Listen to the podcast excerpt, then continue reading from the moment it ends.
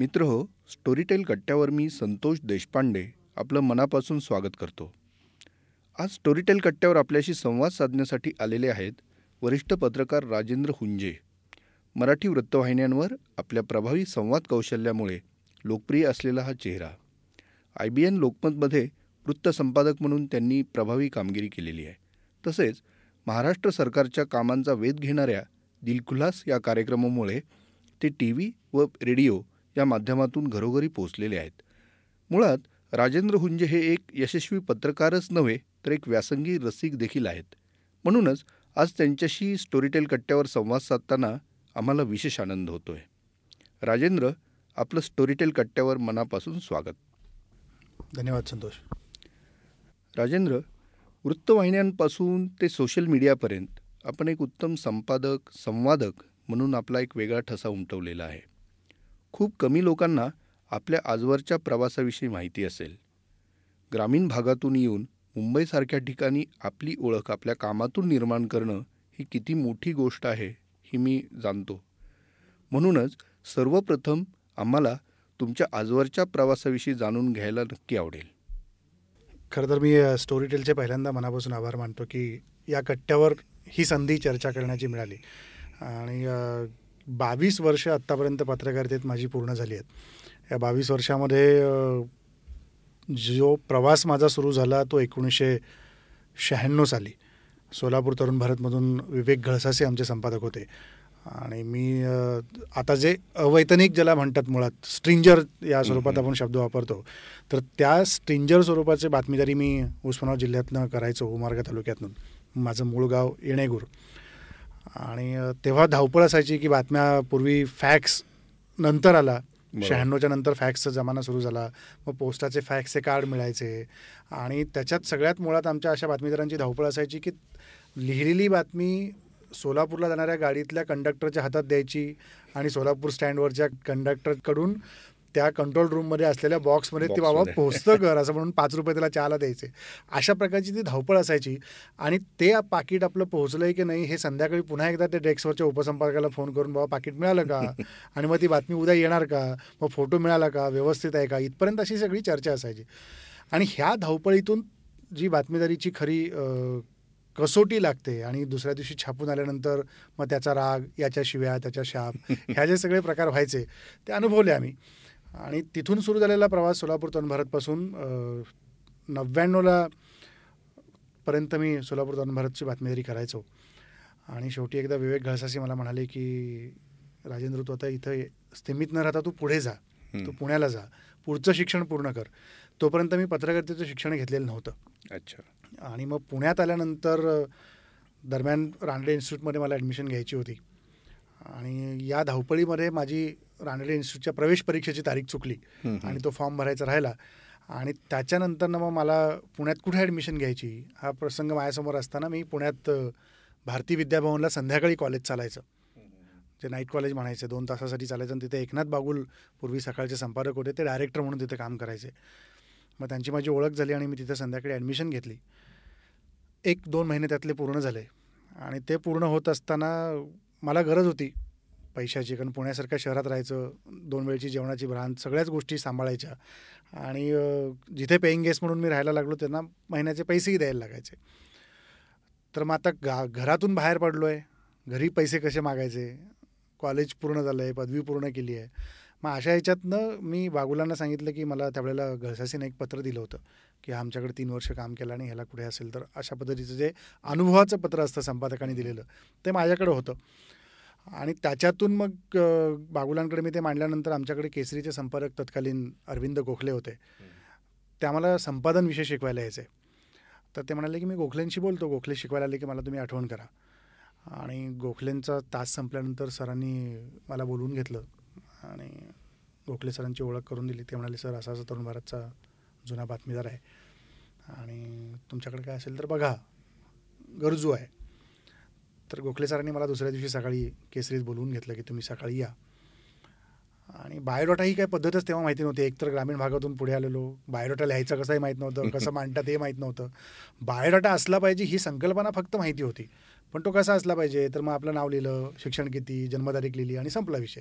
आवड काय वाचन काय छंद कोणते भाषा कोणती येते इथपर्यंतच बायोडाटा स्थिमित असतो इतकंच कल्पना आपल्याला माहिती होती. आणि त- मग तिथे बायोडाटा मी तसा त्यांच्यासमोर दिला.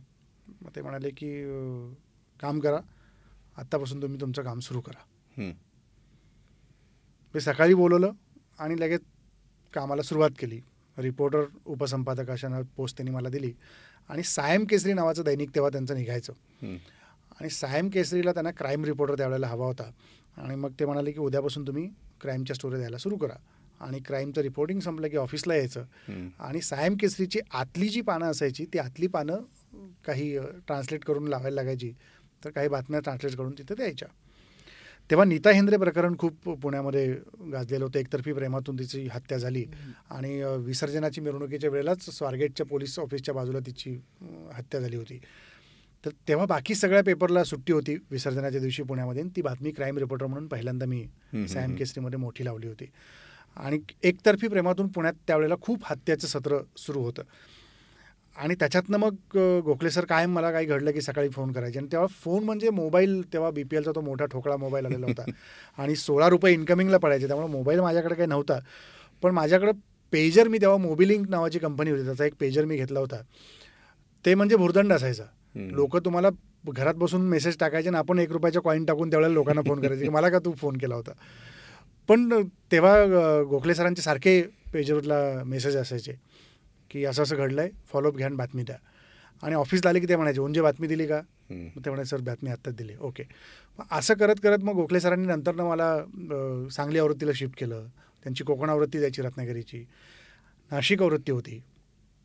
पण तेव्हा ज्या केसरीतली लोकं होती ही सगळी आज प्रत्येक ठिकाणी केसरीतली लोकं वेगवेगळ्या पेपरमध्ये उत्तम पदावरती गेलेली आपल्याला पाहायला मिळत आहेत त्यांच्या हाताखाली मला शिकायला मिळालं.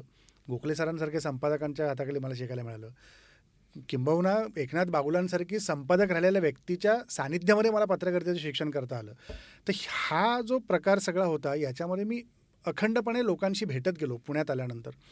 आणि पुण्यातला मंडई कट्टा आज- आजही सगळ्या पत्रकारांना माहिती आहे जर मी संदर्भ फक्त मंडई कट्ट्याचा दिला तर.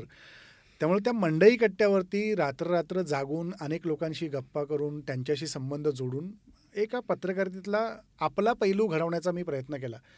आणि त्याच्यानंतरनं मग मी पुण्यातून डायरेक्ट ई टी व्हीला गेलो दोन हजार तीन साली. तो माझा पेपरचा प्रवास दोन हजार तीन साली खंडित झाला. आणि दोन हजार तीन सालापासून माझा टी व्हीचा प्रवास सुरू झाला. तो अखंडितपणे आजही चालू आहे. आणि आजही वेगवेगळ्या विषयावरती लिखाण चालू आहे. वेगळ्या लोकांशी बोलणं चालू आहे. मुळात पुण्यात आल्यानंतर वेगवेगळ्या कट्ट्यावर गेल्यानंतर तिथे भेटल्यानंतर मला एक गोष्ट जाणवली सातत्याने ती अशी की माणसं सतत तुम्हाला भेटली पाहिजेत. पत्रकारितेमध्ये जोपर्यंत माणसं तुम्हाला भेटणार नाहीत तोपर्यंत तुम्ही तुमचा टप्पा पूर्ण करू शकत नाही. आणि पुण्यामध्ये आल्यानंतर अनेक प्रसंगातनं मी गेलो. म्हणजे माझं पेईंग गेस्टचं इथलं एक काम संपल्यानंतर म्हणजे त्यांचं पिरियड संपला. आणि माझा भाऊ पण पुण्यात त्याचं बारावीचं शिक्षण झाल्यानंतर त्याला पुढचं हॉटेल मॅनेजमेंटचं शिक्षण करायचं होतं. म्हणून मी त्याला बोलवून घेतलं होतं. पण वेळ अशी होती एकदा की आम्हाला राहायलाच रूम नव्हती. आणि पुण्यातल्या नारायणपेठेत विजय टॉकीज आहे लक्ष्मी रोडला. त्या विजय टॉकीजच्या समोर गजानन मंडळ आहे. तर एक रात्र मी प्रभातला तेव्हा सहसंपादक म्हणून प्रादेशिकला कामाला लागलो. रूम न मिळाल्यामुळं मी आम्ही दोघंही भाऊ त्या मंडपात राहायचो गणपतीच्या काळामध्ये. आणि सकाळी तिथेच आवरून माझे एक मित्र आहेत गोळे. दादा कोंडकेंकडे ते पी ए म्हणून एकवीस वर्ष काम केले तिथे वरती त्यांचं ऑफिस होतं. संचिती चेंबरला. तर त्यांच्याकडे आम्ही सकाळी आंघोळ करायचो आणि परत आपल्या आपल्या कामाला जायचो आणि रात्री तिथे. पण शेवटी त्यांच्या आई गोळ्यांच्या मला म्हणाल्या की अहो साहेब तुम्ही असं करण्यापेक्षा वरती आमच्याकडे का राहत नाही? तुमचं काय जेवणाचं असेल तर आम्हाला द्या आम्ही तुमचं डबं सगळं करून देऊ. त्या माऊलींनी सूचना केली म्हणून आम्ही तिथे राहायला लागलो. तेव्हा मला तीन हजार रुपये पगार होता प्रभातला.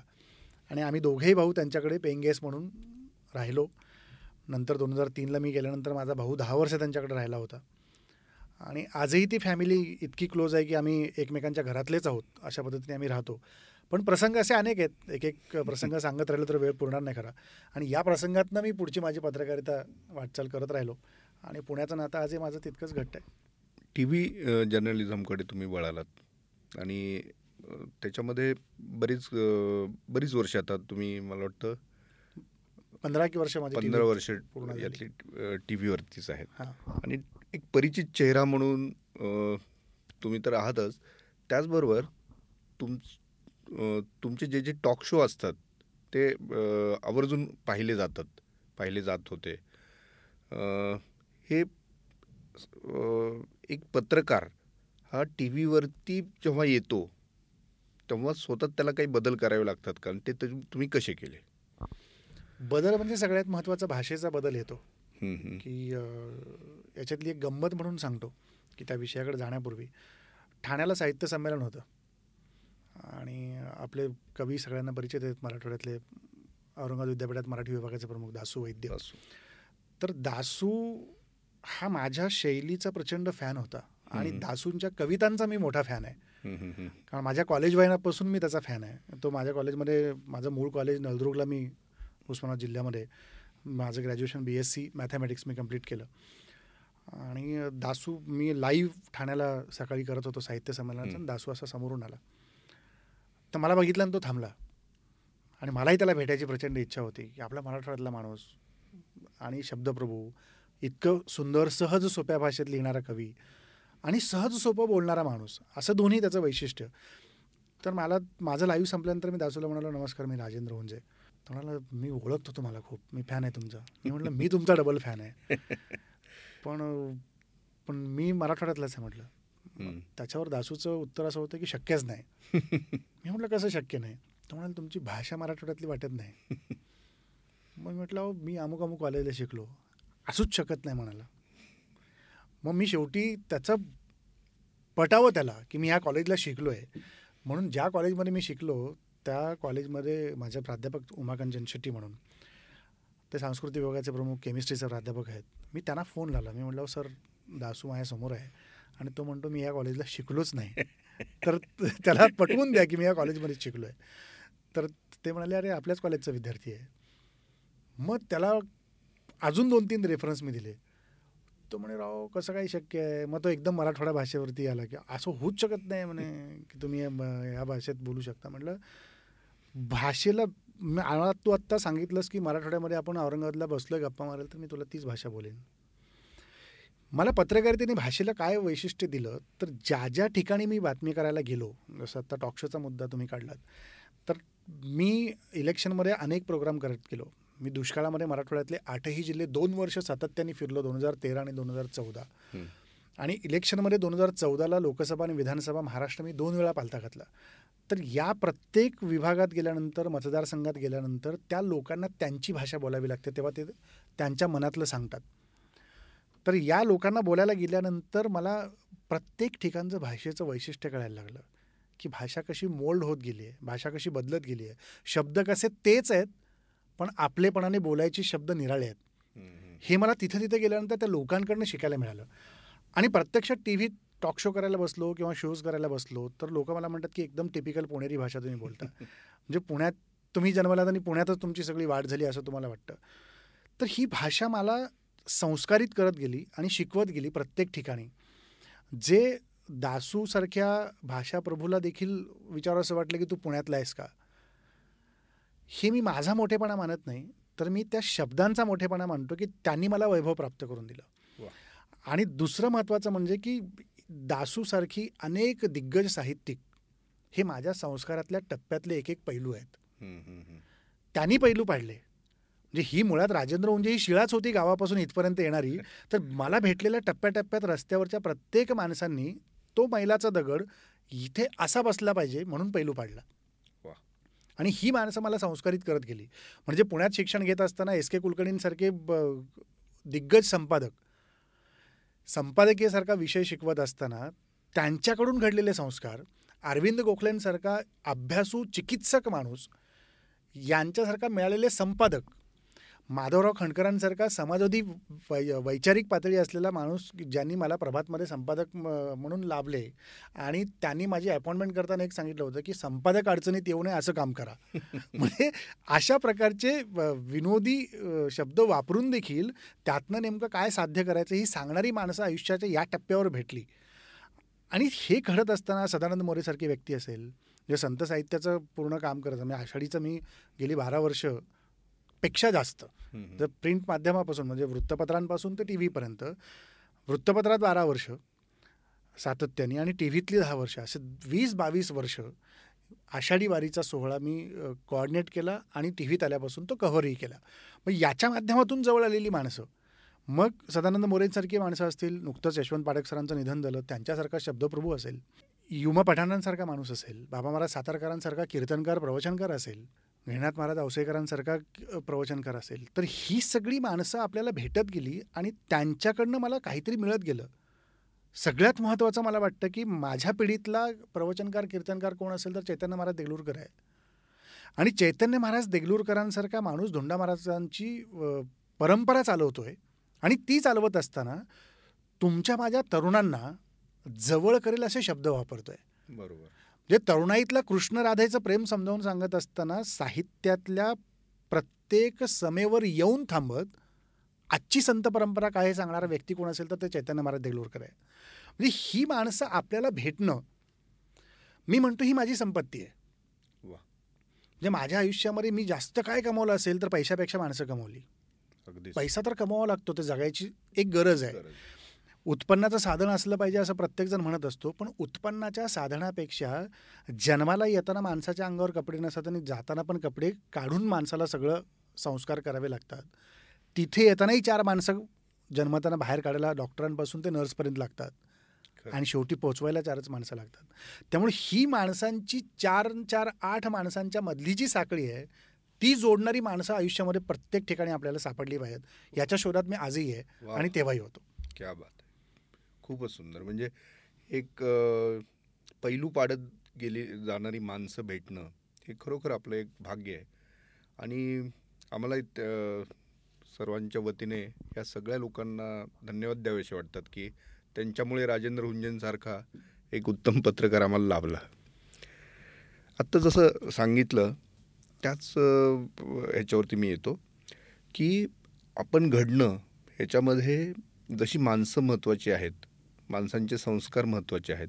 तसं पुस्तकांचे संस्कार किती महत्त्वाचे आहेत? आणि ते तुमच्या बाबतीत पुस्तक वाचणं आणि त्यातनं घडणं हा सगळा हे कसं झालेलं आहे? पुस्तक हे खरं तर आपल्या प्रत्येक टप्प्यावरच्या सोबती आहेत. आणि पुस्तकांच्या बाबतीमध्ये मला त्याच्यातनं नेमकं हेरायचं काय? आणि समजून घ्यायचं कसं? ही सांगणारी माझ्या आयुष्यातली एक दोन वेगळी माणसं होती. एक माझ्या बालपणीचा मित्र मेघराज बरवडे. जो सातत्याने काही पुस्तकं गोळा करायचा माझ्या घराच्या शेजारीच त्याचं घर होतं गावातलं. आणि त्यांनी स्वतःची स्वातंत्र्यवीर सावरकर वाचनालय नावाचं एक वाचनालय सुरू केलं. तर त्याच्यात अनेक पुस्तकं तो आणायचा ठेवायचा. मग मी मला वक्तृत्व स्पर्धेमध्ये भाग घ्यायचो तो मला मुद्दे द्यायचा. त्याच्यावरनं मी ते सगळं माझे भाषण कसं असलं पाहिजे हे तो मला समजावून सांगायचा. आणि माझं कॉलेज पूर्ण झाल्यानंतर सोलापुरात मी काही कोर्ससाठी आलो. तेव्हा माझे काका मोठे प्रभाकर देगावकर. त्यांना लिखाणाची प्रचंड आवड आहे. उत्तम पत्र ते काका लिहायचे. आजही लिहितात. उत्तम लेख लिहायचे. घरातल्या व्यक्तीपासून ते समोरच्या माणसापर्यंत. माझ्या काकूचं नाव आशा. तर आशा या नावाभोवती त्यांनी एक लेख लिहिला होता. बायकोवरती स्वतःच्या. म्हणजे माहेरकडून भाऊ तिला आशाताई म्हणायचे माझी वहिनी भावाची बायको आई म्हणायच्या काका आशाबाई म्हणायचे. तर ही आशा आशाताई आशाबाई आई ही नावं कशी वलयांकित एकाच शब्दाभोवती होऊ शकतात असं त्याच्यावरती त्यांनी लेख लिहिला. आणि त्यांनी मला एक सवय लावली की जे वाचशील ते एका वहीत लिहित जा. तुला जे आवडलं. या पुस्तकातलं मला अमुक एक आवडलं. मी स्वामी रणजित देसाईंची घेतली. मी सावंतांचा मृत्युंजय घेतलं. युगंधर घेतलं. तर ह्या सगळ्यामध्ये मला काय आवडलं? तर त्यातले मुद्दे फक्त मला लिहित जायचे आहेत. आणि त्या पुस्तकाचं टायटल आणि लेखकाचं नाव लिहायचं आहे. मला ज्या वेळेला परत एकदा पुस्तक रि रिवाइंड करायचं आहे कॅसेटच्या रूपात जर मी विचार केला मी मला रिकलेक्ट करायचं आहे कॉम्प्युटरच्या भाषेत विचार केला किंवा डिस्कवर करायचं आहे एका कीच्या बाबतीत मी विचार केला तर मला फक्त ते माझं नोटबुक पुरेसं असणार आहे. एका दोन पानामध्ये मी चाललं तर मला संबंध स्वामी लक्षात येणार आहे. म्हणजे मला परत ते पुस्तक त्या कप्प्यातनं काढण्याची गरज नाही. आणि त्याच्यातनं ते एक काकांनी मला सांगितलं असं की तू लिहिल्यामुळं होईल काय जे वाचलंस ते तुझ्या हाताखालून जाईल. आणि हातातून बाहेर पडलेला शब्द कायमस्वरूपी डोक्यात राहतो. वाचत गेलं तर शब्दांची कप्प्यावर कप्पे चढत जातात आणि मग सँडविच होत राहतं. त्यामुळे जे वाचाल ते तुम तुम्हाला जे सुचलं उमगलं समजलं हे तुम्ही लिहून ठेवा. ज्याला आपण नोट्स म्हणतो. जे स्वतःचे आपले नोट्स बनत जातील तेव्हा ते पुस्तक तुमच्या डोक्यामध्ये एक साचेबद्धपणाने सोबत राहील. आणि शब्द तयार कधी होतात? जेव्हा तुम्ही लिहित राहता तेव्हा शब्द तयार होतात. आणि शब्द सोबत कधी येतात? वाचनातून तुमच्या पेनमधून बाहेर पडून तुमच्या वहीत जेव्हा ते शब्द उतरतात तेव्हा ते कायम तुमच्यासोबत राहतात. म्हणजे शब्दसंग्रह आपोआप. आपोआप वाढत राहतो. त्यामुळे ही दोन माणसं मला कायमस्वरूपी माझ्या आयुष्यामध्ये शब्दसंग्रहाच्या रूपाने कसं आपण राहिलो पाहिजे यासाठी कामी आली. आणि ते पुढं गेल्यानंतर वाचनातून श्रवणातून ऐकण्यातून संवादातून परिसंवादातून वादविवादातून आपल्याला काय मिळालं पाहिजे ही सांगणारी अनेक माणसं मला भेटली. म्हणजे मी सातत्याने व- ऐकत गेलो तो शिवाजीराव भोसलेंना. त्यांचा सकाळमध्ये सदर चालायचं ते सदर मी ऐकत गेलो. तर सकाळमधलं शिवाजीराव भोसलेंचं दीपस्तंभ सदर जे होतं त्या सदरामध्ये अनेक महापुरुषांवरती त्यांनी लिखाण केलं. आणि जसं ते बोलायचे तसंच त्यांचं ते लिखाण पण होतं. म्हणजे सरस्वती अक्षरशः जिभेवर असावी तर अशी व्यक्तिमत्व आणि ते मराठवाडा विद्यापीठाचे कुलगुरू पण होते. तर ही माणसं वाचनातून भेटत गेली. प्रत्यक्षामध्ये मला प्राचार्यांना भेटता आलं नाही हा माझा दुर्दैवाचा भाग आहे. पण प्राचार्यांच्या शब्दांचा पाईक होता आलं याच्यात मी समाधान मानतो स्वतःला. आणि त्याच्याबरोबरीने पुढे संत साहित्यातली अनेक माणसं मला भेटली. साहित्य संमेलनामध्ये फिरत असताना वेगवेगळ्या धाटणीची लेखक मला भेटले. वेगवेगळ्या पैलू पाडून समाजातल्या रूढी परंपरा आणि व्यवस्थेवर लिहिणारे कवी भेटले. मग ही माणसं कोण आहेत? तर ही तुमच्या माझ्यातलीच माणसं आहेत. माणसांना भेटत गेलो की आपल्याला वेगवेगळ्या गोष्टी शिकवत जातात. आणि तीच माणसं आहेत. म्हणजे माणसं मला कधी कधी शिकवून असे जातात की घरामध्ये असलेली वेगळी राजकीय परंपरा वलय हे सगळं एका बाजूला आणि दुसऱ्या बाजूला शिवाजीराव भोसलेंसारखा माणूस. वा. म्हणजे त्याच घरामध्ये बाबासाहेब भोसलेंसारखा मुख्यमंत्री होतो. खरं. त्याच घरामध्ये प्रतापराव भोसलेंसारखा प्र काँग्रेसचा प्रदेशाध्यक्ष होतो. त्याच घरामध्ये अभयसिंहराजे भोसलेंसारखा केसरीचा ट्रस्टी असतो. की तिथेच विद्वत्तेला पूर्णपणे वाव मिळणारा सरस्वतीचा पुत्रही जन्माला येतो. म्हणजे ही परंपरा महाराष्ट्रातल्या घराण्याची काय आहे? आणि तेच घराणं शिवाजीराव भोसलेंचं घराणं आहे. तेच घराणं महाराजांचं घराणं आहे. म्हणजे ही परंपरा महाराष्ट्राला काय शिकवून जाते? म्हणजे बाबासाहेब पुरंदरांना भेटल्यानंतर गड किल्ल्यांचं वैशिष्ट्य काय आणि जाणता राजाच्या प्रयोगातनं महाराष्ट्राला शिवाजी महाराज समजून सांगण्याचा प्रयत्न काय? हे आपल्याला समजतं. आणि वयाच्या ब्याण्णव्या वर्षी देखील तितक्याच तगड्या आवाजामध्ये शिवचरित्राचं पारायण करायचं म्हणजे काय हे समजून येतं. म्हणजे ही माणसं भेटली पाहिजेत. मी म्हणेन की संतोष आपण हे सगळ्या गोष्टीमध्ये सुदैवी आहोत की आपल्या टप्प्यावरती ही माणसं आपल्याला भेटली. अगदीच. आपल्या पुढच्या पिढीला हे केवळ वाचनातलं मिळेल. आत्ता जसं आपण स्टोरी स्टोरी कट्ट्यावर किंवा स्टोरी टेलच्या कट्ट्यावरती रेकॉर्ड करतोय अशा ह्याच्यातनं श्रवणातनं भेटेल. पण प्रत्यक्षात या माणसांना भेटण्यात जो आनंद आहे ना तो मिळणार नाही. म्हणजे मला मी मुळातच संगीताचा दर्दी आहे. शास्त्रीय संगीत हा माझा एक आवडीचा विषय आहे.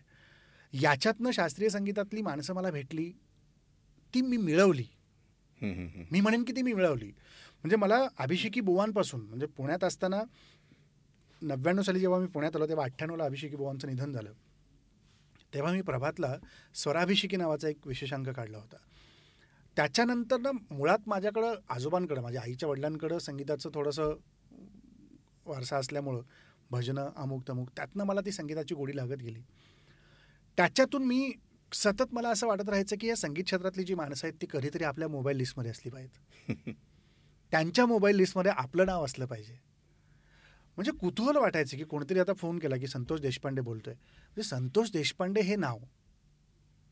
आणि त्याचं कुतूहल. म्हणजे त्या काळामध्ये असं असायचं की समोर माणूस भेटला पुण्यामध्ये की मी ओळखतो तुम्हाला. हे म्हणणं देखील एक स्फुरण असायचं. एक प्रोत्साहन आणि. ती ती ओळख होती ना ती त्या व्यक्तीच्या कामातनं झालेली निर्माण. झालेली असायची. म्हणजे कदाचित प्रत्यक्ष पूर्वी भेट नसेल झालेली. पण त्याचं वा अं, त्यांनी काय जे लिहिलेलं आहे ते आपण वा म्हणजे एक वाचक म्हणून आपली ओळख असेल त्यांच्याशी कदाचित. बरोबर. पण अशी लोक दिसायची भेटायची बोलायची आणि त्यावेळेस ते जे आनंद होतो ना तो कदाचित पुढच्या पिढीला मिळेलच नाही. म्हणजे मला अजूनही हे या गोष्टीचं अप्रूप वाटतं. मी अप्रूप हा शब्द इथे वापरतोय. की भीमसेन जोशींची सवाईमधली पहाटेची मैफल ऐकायला जाणं. सुप्रीम कोर्टाचा निर्णय नंतर आला. हो हो हो. रात्रीची पानं लावून सवाईमध्ये भीमसेन येईपर्यंत वाट बघत बसायचं. ही जी उत्कंठा होती तो एक वेगळा उत्साह वाढवणारी होती. आणि दुर्दैवाने अण्णांना म्हणजे भीमांना मी जास्त भेटलो. काही दरम्यानच्या काळामध्ये नंतर ते आजारी पडले. आणि ते गेल्यानंतर मी दिवसभर अँकरिंग केलं. तर भीमसेन जोशी भारतरत्न हिंदुस्थानी कर्नाटकी संगीत महाराष्ट्राचा मेरुमणी अनेक उपाधी देतात स्वर भास्कर. म्हणजे हे सगळं कमी आहे. पण एकादशीला गावातल्या प्रत्येक मंदिरामध्ये माझे माहेर पंढरी ऐकलं की जे अंगावर शहारे येतात ते. भीमसेन जोशी आहेत अगदी. म्हणजे ही माणसं भेटली ती ऊर्जा असायची. अगदी. आणि भीमसेन जोशींना शेवटपर्यंत प्रत्येक मैफिलीमध्ये टाळाची संगत करणारे माऊली टाकळकर आज वय वर्ष ब्याण्णव आजही पुण्यात सायकलवर फिरतात. आणि भेटलं की राजा कसा आहेस? हा शब्द जेव्हा त्यांच्याकडनं ऐकलं की त्यांचे पाय धराशे वाटतात की हा माणूस ब्याण्णव्या वर्षी सायकलीवर फिरतो आणि टाळातला एक सूर चुकला आणि गायकाच्या गळ्यातला जरी ताण चुकली तो म्हणतो थांबवा मैफल चुकलंय परत वाजवायचं आपलं." वा. ही समाधी असते त्यांना मिळालेल्या समिधीची. मग ही समिधा कोणती आहे? तर त्यांनी घेतलेल्या कष्टाची समिधा आहे हे मला शिकायला मिळतं. टप्प्यावर भेटलेल्या माणसांकडून. आणि त्या दिवशी दिवसभर अँकरिंग केल्यानंतर मलाही कळलं नाही की भीमसेन जोशींबद्दल आपण दिवसभरात काय काय बोलून गेलो. तेव्हा आमचे निखिल वागळे संपादक होते. आय बी एन लोकमत होतं तेव्हा. आता ते न्यूज एटीन लोकमत आहे. मी स्टुडिओत गेल्यानंतर निखिल बागळेंनी बाहेर सांगितलं होतं की जोपर्यंत भीमसेन जोशींवर अंत्यसंस्कार होत नाहीत तोपर्यंत त्याला स्टुडिओच्या बाहेर नाही आणायचं. मी नॉनस्टॉप अँकरिंग तेव्हा आय बी एन लोकमतला केलं होतं. सकाळी साडेनऊ ते संध्याकाळी साडेपाच. आणि त्यावेळेला पहिल्यांदा लता दिदींशी पंचवीस मिनिटं नॉनस्टॉप फोन रेकॉर्डिंगवरती मी बोललो होतो. लता मंगेशकरांचा फोन जोडला भीमसेन जोशी गेल्यानंतर. आणि त्यानंतरची नॉनस्टॉप पंचवीस मिनिटं दीदी आणि मी आय बी एन लोकमतवरती फोनवर बोलत होतो. बापरे. क्या बात. आणि संतोष मला इथे सांगावंसं वाटतं की मलाही कळलं नाही की दीदींना मी पंचवीस मिनिटं भीमसेन जोशींबद्दल बोलतं केलं. बोलत गेलो आम्ही. मला जे सुचलं ते मी दीदींना विचारत गेलो. आणि ते खूप नैसर्गिक असतं म्हणजे. असं काही ठरवून असे काही किस्से त्या. फोन इंटरव्ह्यूमध्ये सांगितले माझ्या टी व्हीवरच्या फोन इंटरव्ह्यूमध्ये. त्यानंतर दिदी कोणाशी बोलल्या नाहीत. आणि नंतर दुसऱ्या दिवशी पेपरामध्ये जे दिदींचे लेख छापून आले ते आमच्या दोघांचं कन्व्हर्सेशन होतं. क्या बात. दिदींनी बोललेल्या गोष्टीवर ते शब्दांकन होतं. असाच किस्सा खळे काकांबाबतीचा आहे. श्रीनिवास खळेंनी तर मराठी संगीत खरं अजरामर करून ठेवलं आहे ज्या संगीतकारांच्या यादीमध्ये नाव ते पहिलं येतं. खळे काका जेव्हा त्यांना पद्मविभूषण मिळालं तेव्हा त्यांची मुलाखत करायला मी गेलो होतो. ती मुलाखत मी घेणार येतोय याच्यासाठी खळे काका रात्री बारा वाजेपर्यंत वाट बघत बसले होते. आणि त्या मुलाखतीमध्ये मी थकलो होतो ट्रॅफिकमध्ये अडकून. त्यांच्या घरी पोहोचल्यानंतर त्यांची मुलगी संजीवन आजही माझ्या संपर्कात असते. मी दार वाजवलं. त्यांच्या घरी मी पहिल्यांदा गेलो होतो. ते म्हणाले राजेंद्र उंजे. म्हणलो हो काका वाट बघतायत. आणि वेळ होती रात्री पावणे बाराची. आणि मी ऑफिसमधनं निघालो होतो संध्याकाळी साडेसात वाजता. बापरे. तरी आत गेल्यानंतर त्यांनी पहिला पेढा मला भरवला. मी म्हणलं काका मी गुच्छ तुम्हाला आणलाय. ते म्हणाले नाही नाही. तुमच्यासारख्या रसिकांमुळं मला पद्मविभूषण मिळालं म्हणून पेढा तू कापायला ही माणसंच मोठी होती. प्रतिभेने मोठी होती मनाने मोठी होती आणि म्हणजे ही माणसं जशी अशी भेटत गेली खळे काकांसारखी आणि त्याच्यानंतर आमची पुढची वीस मिनटं मुलाखत रंगली. आणि त्यानंतर खळे काका जे माझ्या ज्या संपर्कात राहिले ते मी आजही विसरू शकत नाही. खळेकाका नंतर अगदी शेवटच्या काळात त्यांचं घर तिथलं बांधकाम काढलं म्हणून ठाण्यात राहायला आले वसंत विहारला. तेव्हा मी माझ्या विकली ऑफला दर आठवड्याला त्यांना भेटायला जायचो.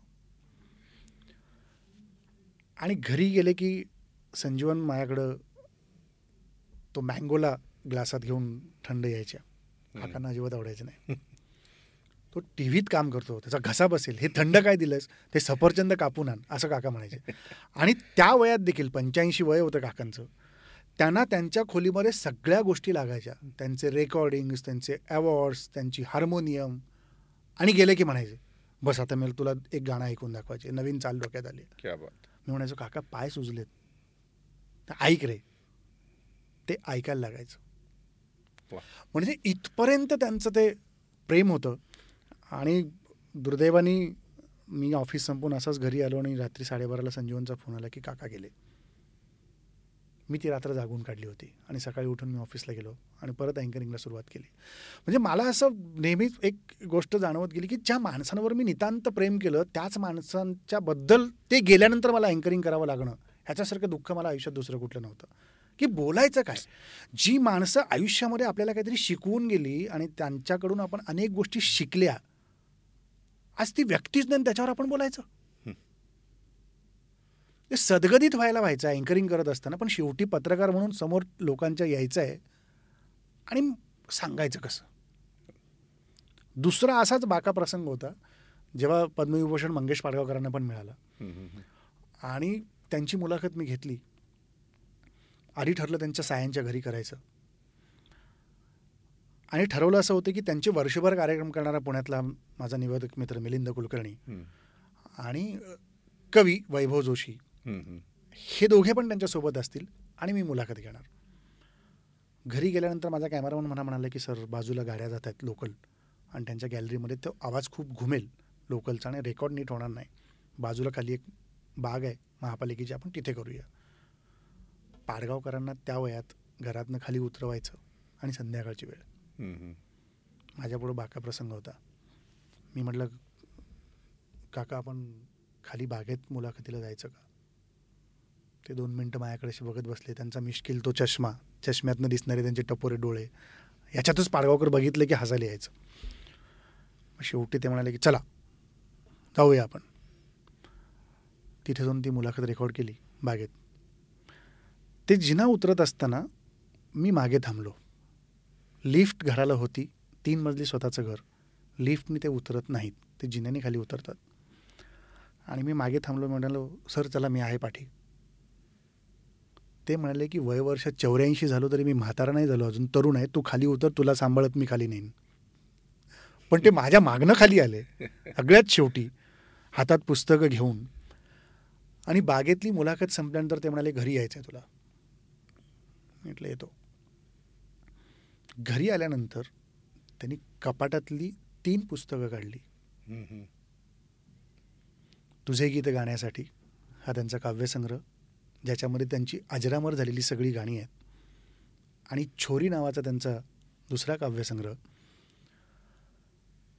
आणि अजून एक पुस्तक आहे ते मला आत्ता नक्की आठवत नाही आहे अशी तीन पुस्तकं त्यांनी माझं नाव लिहून सही करून दिली. क्या बात. तर मला मिलिंद म्हणाला की तू खूप नशिबान आहेस राजा की पाडगावकर क्वचितच कुणाला तर घरी बोलवून पुस्तक भेट देतात सही करून. क्या बात. ही ही संपत्ती माझ्या आयुष्यामधली मला मिळालेली. आणि पाडगावकर गेल्यानंतर म्हणजे त्यांचा मोठा मुलगा अजित पाडगावकर गायनेकॉलॉजिस्ट आहेत. प्रशांत परिचारक आणि ती पोटनिवडणूक विधान परिषदेची सुरू होती आणि त्याचा निकाल होताना मी सकाळपासून अँकरिंगला बसलो होतो. अजित पाडगावकरांचा मला सकाळी सकाळी कधीच फोन यायचा नाही. ते त्यांचं क्लिनिक संपलं ओपीडी संपली की असाच कधीतरी फोन करायचे. आणि सकाळी सकाळी त्यांचा फोन चालू होता. मी लाईव्ह ऑन एअर होतो. डिस्कशन सुरू होतं. आणि खूप तापला होता माहोल डिस्कशनमधला आणि त्यांचा मिस कॉल येतो हे दिसल्यानंतर मला माझ्या मनात पाल चुकचुकली की काय झालं? यांचा का सकाळी सकाळी मला फोन येतो आहे मी तर लाईव्ह होतो. मला फोन घेता पण येत नव्हता. आणि मी तीनदा त्यांनी फोन घेतला मी पिकअप नाही केला म्हणून त्यांनी फक्त मेसेज सोडला. आणि ब्रेक झाल्यानंतर मी मेसेज बघितल्यानंतर त्यांनी एवढंच लिहिलं होतं की पाडगावकर गेले. मला पुढं काही सुचत नव्हतं.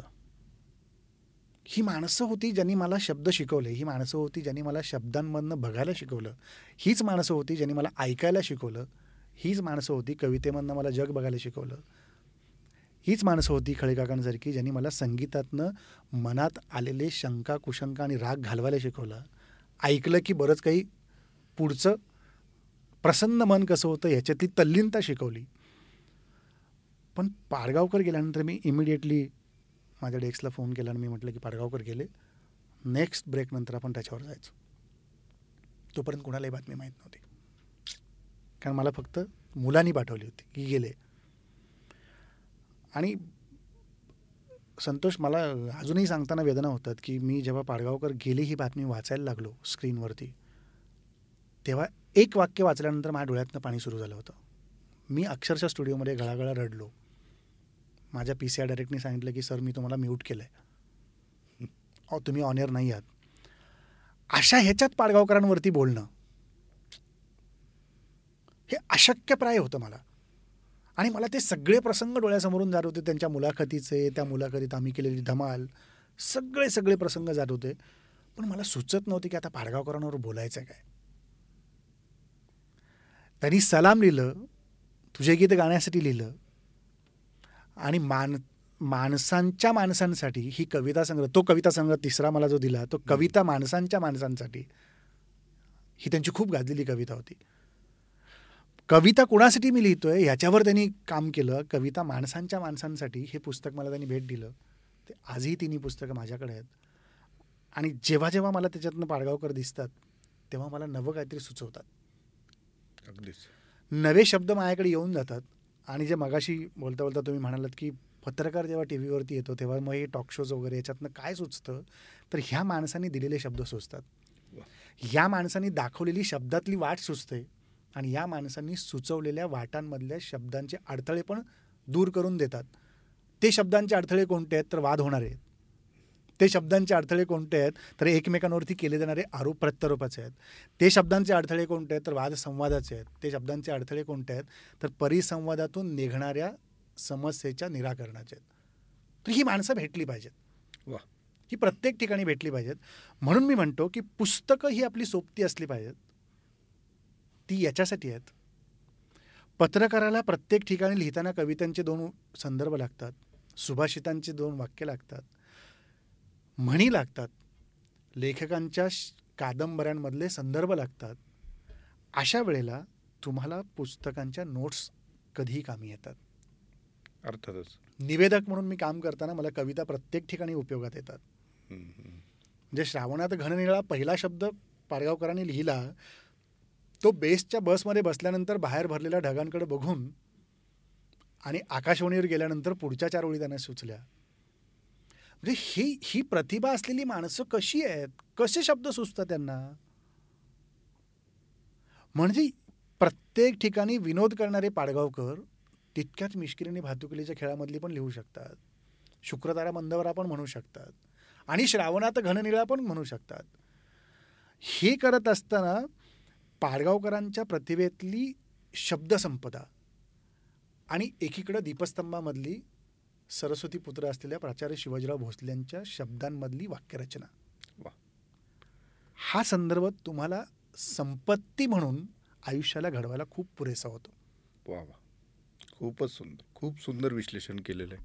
आणि आपल्याला कुठल्या गोष्टींनी प्रभावित केलेलं आहे आणि कसं केलेलं आहे हे इतक्या छान पद्धतीने तुम्ही उलगडून दाखवलं आहे की त्यातनं माणसंही कळली तो अनुभवही आहे अंगावर आला आणि तुम्ही ह्या सगळ्या गोष्टींकडे कसं पाहत होता? तुमच्यातलं एक संवेदनशील मनसुद्धा आम्हाला आत्ता कळालेलं आहे.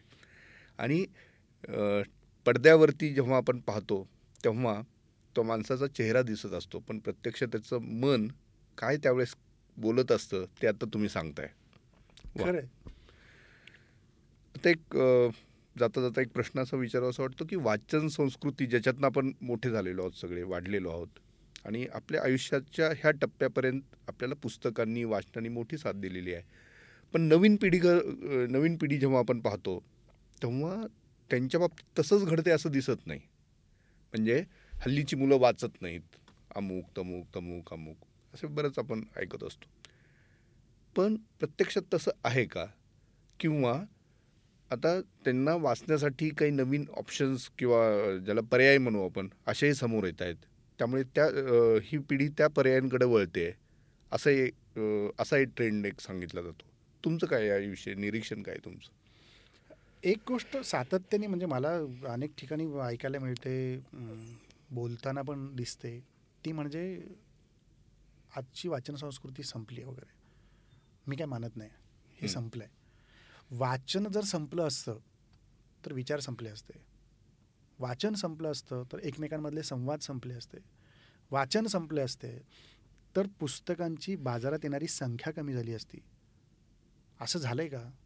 आज साहित्य संमेलनामध्ये आजही कोट्यवधी रुपयांचे पुस्तकांचे व्यवहार होतात.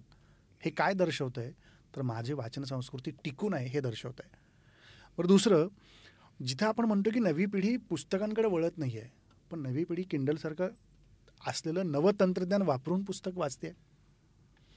नव्या पिढीसाठी ऑडिओ बुकसारखे ऑप्शन्स आहेत ते आज उपलब्ध आहेत त्याच्या माध्यमातून करते. यूट्यूबसारखे मोठी मोठी साधनं आहेत त्याच्यावरती ते वा ऐकून व्हिडिओ पाहून त्यांचं आकलन वाढवून घेत आहेत आणि त्याला मिळालेली जोडून असलेली एखादी लिंक गुगलवरची ते सर्च करून ते वाचत आहेत. म्हणजे नव्या पिढीला उपलब्ध असलेली नवी साधनं याच्यातून ती पिढी वाचते. आज तुमच्याकडं समोर टी व्ही अँड्रॉइड माध्यमातले उपलब्ध आहेत. त्याच्यावर सगळ्या गोष्टी वायफायमधून जोडल्या की सगळं तुम्हाला वाचायला मिळतं. त्यामुळे ती पिढी हातात काही घेत नाही पण समोर दिसतं ते वाचते. बरोबर. आता मी स्टोरी टेल जेव्हा त्याचा प्रचार जेव्हा होतो किंवा काय तर आमचं एक घोषवाक्य आहे close your eyes and read बरोबर आहे. सो तसंच होतं आहे आजकाल. आज आजची पिढी काय होती आहे की आता मी माझ्या मुलाचं उदाहरण सांगतो की माझा मुलगा जे काही वाचतो ते सगळं इंटरनेटवरती वाचतो. मी त्याला ओरडत असतो. पेपर पडतात घरात. तू काही पेपर वाचत नाही काय नाही अमुक नाही. मग मी ओरडले की दोन मिनटं तो तेवढे पेपर चालतो. आणि मी म्हणतो काय वाचलं का? हो वाचलो. काय वाचलं? तर खडा खडा खडा सगळं सांगतो. हे वाचलं ते वाचलं. पण ते झाल्यानंतर तो पटकन मला म्हणतो की यूट्यूबवरती हे हे मी बघितलं आहे ते याच्याच संदर्भातलं आहे. हो. मग हे आपण आपल्या त्या वयामध्ये केलं होतं का? तर नव्हतं केलं. का नव्हतं केलं? तर ती साधनं माझ्याकडे नव्हती नव्हती. म्हणून मी कुठे जायचो? तर मी वाचनालयात जायचो. ती गोडी माझ्याकडे लागली. माझ्याकडे पूर्वी पेपर घरी यायचा का? तर नाही गा गावातल्या कुठल्या तरी एका प्रतिष्ठित व्यक्तीकडे पेपर यायचा आणि मी त्याच्या ढेळजत जाऊन ते पेपर वाचत बसायचो. त्याच्या तिथे कट्ट्यावर बसून मी तो पेपर वाचायचो. कारण तेव्हा ते पेपर घेण्याची ऐपत पण तेव्हा आपल्याकडं नव्हती. पण ही संस्कृती तशी तशी वाढत गेली आणि आज ती साधनं माझ्याकडं घरात सगळी उपलब्ध आहेत. त्याच्यातून मी वाचनाची गोडी ही अशी वाढवून घेतोय. म्हणजे मला जाताना आता मुंबईत प्रवास करताना लोकलमध्ये देखील बऱ्याचदा काही तरुण पोरं ही किंडलमध्ये वाचताना दिसतात. प्रत्येकाच्या हातामध्ये किंडल असतं. अनेक जण मोबाईलमध्ये गुंतलेले दिसतात. अनेक जण यूट्यूबवरती काहीतरी शोधत असतात. अनेक जण नेटवरती जाऊन सर्च मारून अनेक गोष्टी पाहत असतात. बाजारात बसल्या बसल्या शेअर मार्केटमध्ये काय चाललं हे मोबाईलवरती तुम्हाला आजकाल बसल्या ठिकाणी मिळतं. मग मी कुठले शेअर्स घ्यायचे कुठे नाही. हे पण एक प्रकारचं वाचन आहे. अगदीच. हे पण एक प्रकारचं अध्यापन आहे. हे पण एक प्रकारचं आकलन आहे. मी ह्या तिन्ही गोष्टीकडे पाहतो. म्हणजे वाचन संस्कृती संपली असं म्हणत असताना आपण त्यांना नव्या माध्यमातून नवं तंत्रज्ञानातून नव्या गोष्टी काय देतोय याचा विचार आता खऱ्या अर्थाने व्हायला पाहिजे जेव्हा वाचन संस्कृती संपली आहे असं म्हणणाऱ्यांनी त्याचा विचार केला पाहिजे. हे माझं ठाम मत आहे की वाचन संस्कृती संपली आपण म्हणताच कामा नये. वाचन संस्कृती वाढती आहे त्याला तंत्रज्ञान कमी पडतं आहे ते जोडायचं कसं याच्यावर सगळ्यांनी विचार केला पाहिजे. वा वा. अर्थातच आणि स्टोरी टेल सारखे प्रयोग त्यासाठीच. आपल्याकडे यशस्वी ठरतात. मला सांगायला आवड सांगायला अत्यंत आनंद होतो की जवळपास पंच्याण्णव हजारांवर पुस्तकं स्टोरी टेलवरती उपलब्ध आहेत. आणि मराठीतली जी जी क्लासिक्स म्हणू आपण त्याला मृत्युंजय छावा जयवंत दळवी अ, दमा व- व- पु ल वपू यू जस्ट सगळेच. सगळे आपले थोर साहित्य आणि साहित्यिक हे सगळे आता स्टोरी टेलवरती उपलब्ध आहेत. म्हणजे मुलांना जसं तुम्ही मगाशी म्हणालात की मुलांना आपण वाचायला सांगतो पण ते वाच कारण त्यांची वाचण्यापेक्षा त्यांचा कल त्यांच्या हातात जे गॅझेट आहे त्याच्याकडे अर्थात जास्त आहे. अर्थातच त्याच्यामुळे आणि होतं असं बऱ्याचदा की काही गोष्टी आपल्या वाचू वाचायच्या राहून गेलेल्या असतात. आणि आता वेळीची एक मर्यादा असते प्रत्येकावरती ते एक वेळ मिळतो नाही मिळत. पण कुठंतरी ते एक खंत असते की आपल्याला मृत्युंजय वाचायचं राहिलेलं आहे. तर मग अशा वेळेस मृत्युंजय ऐका. हा एक पर्याय समोर येतो आणि त्याला अर्थातच तरुणांचा खूप मोठा प्रतिसाद मिळतो बरोबर आहे. तर ही गोष्ट शेअर करायची होती. नाही खरं आहे. आणि स्टोरीटेल खऱ्या या माध्यमातून खूप चांगलं काम करते. मी परवाच तुमचं तुषार दळवीचं केलेलं पुस्तक पण पाहिलं. रूपमती. रूपमती. आणि अशा प्रकारच्या अभिनेत्याला म्हणजे तुषार दळवीच्या आवाजाचे अनेक जण फॅन आहेत. आणि तुषार दळवींनी नक्षत्रांच्या देण्यासारख्या कार्यक्रमामध्ये झी मराठीच्या केलेलं निवेदन आणि त्याच्यातनं मांडलेली साहित्यिकांची आणि स्वतःचं इतकी सुंदर कलाकृती आहे ती आणि त्याच्यामध्ये जागोजागी शेरोशायरी आहे. हां. आणि त्यामुळे ती जी खुलवली आहे ना त्यांनी अरबी फारसी आहे त्याच्यात उर्दू आहे. बरोबर. आणि तुषारने ज्या पद्धतीने ते वाचून म्हणजे शिरवळकरांनी एकतर खूप डिटेलिंगमध्ये किंवा त्यांनी खूप अभ्यास करून ती कादंबरी लिहिलेली आहे. हो. ऐतिहासिक आहे. ऐतिहासिक कादंबरी. आणि त्याचं वाचन हे सुद्धा एक अशा कसलेल्या कलाकाराकडनं होणं हे सुद्धा रसिकांसाठी एक मोठी. अनुभूती आहे अगदी खरं आहे की या या अनुभूतीमधूनच स्टोरीटेल आता अनेकांपर्यंत पोहोचतं आणि खरं तर तरुणाईपर्यंत जात आहे याबद्दल खरंच मी तुमचं अभिनंदन नाही अर्थात आणि त्यासाठी हे आपला जो गप्पांचा जो घाट घातलेला आहे आपण त्यासाठी की ह्याच्यातनं आपण सर्वांशी कनेक्ट व्हायचं आहे बरोबर आणि सगळ्यांना सोबत घेऊन आणि होतं असं की राजेंद्र हुंजे काय वाचतात? ही व्यक्ती माहीत असती पण त्या व्यक्तीच्या मनात काय चाललेलं आहे? ते काय वाचतायत? ह्याचं एक कुतूहल कुठंतरी असतं. किंवा ही व्यक्ती घडली कशी? त्याच्यात वाचनाचा किती वाटा आहे? हे सगळं अशा गप्पांमधनं उलगडतं. बरोबर. आणि त्यासाठी आज आपण भेटलो. दिलखुलास गप्पा मारल्या. दिलखुलास हा शब्द तुमच्याबद्दल जास्त. आणि मला वाटतं पहिल्यांदाच कुणीतरी म्हणजे राजेंद्र हुंजे अदरवाईज इतरांच्या मुलाखत घेतात संवाद साधतात. आज स्टोरी टेल कट्ट्यावर उलटं झालेलं आहे. संतोष देशपांडेंनी माझी मुलाखत घेतली. त्यामुळं एक वेगळा वेगळा आनंद आहे. तर वे वेगळ्या रोलमध्ये जायला तुम्हाला संधी मिळाली. हां. त्याच्यामुळे आज तुम्ही इथे आलात वेळात वेळ काढून आणि आमच्याशी गप्पा मारल्यात. त्याबद्दल तुमचं मनापासून आभार. खूप आभार तुमचे पण. धन्यवाद. धन्यवाद.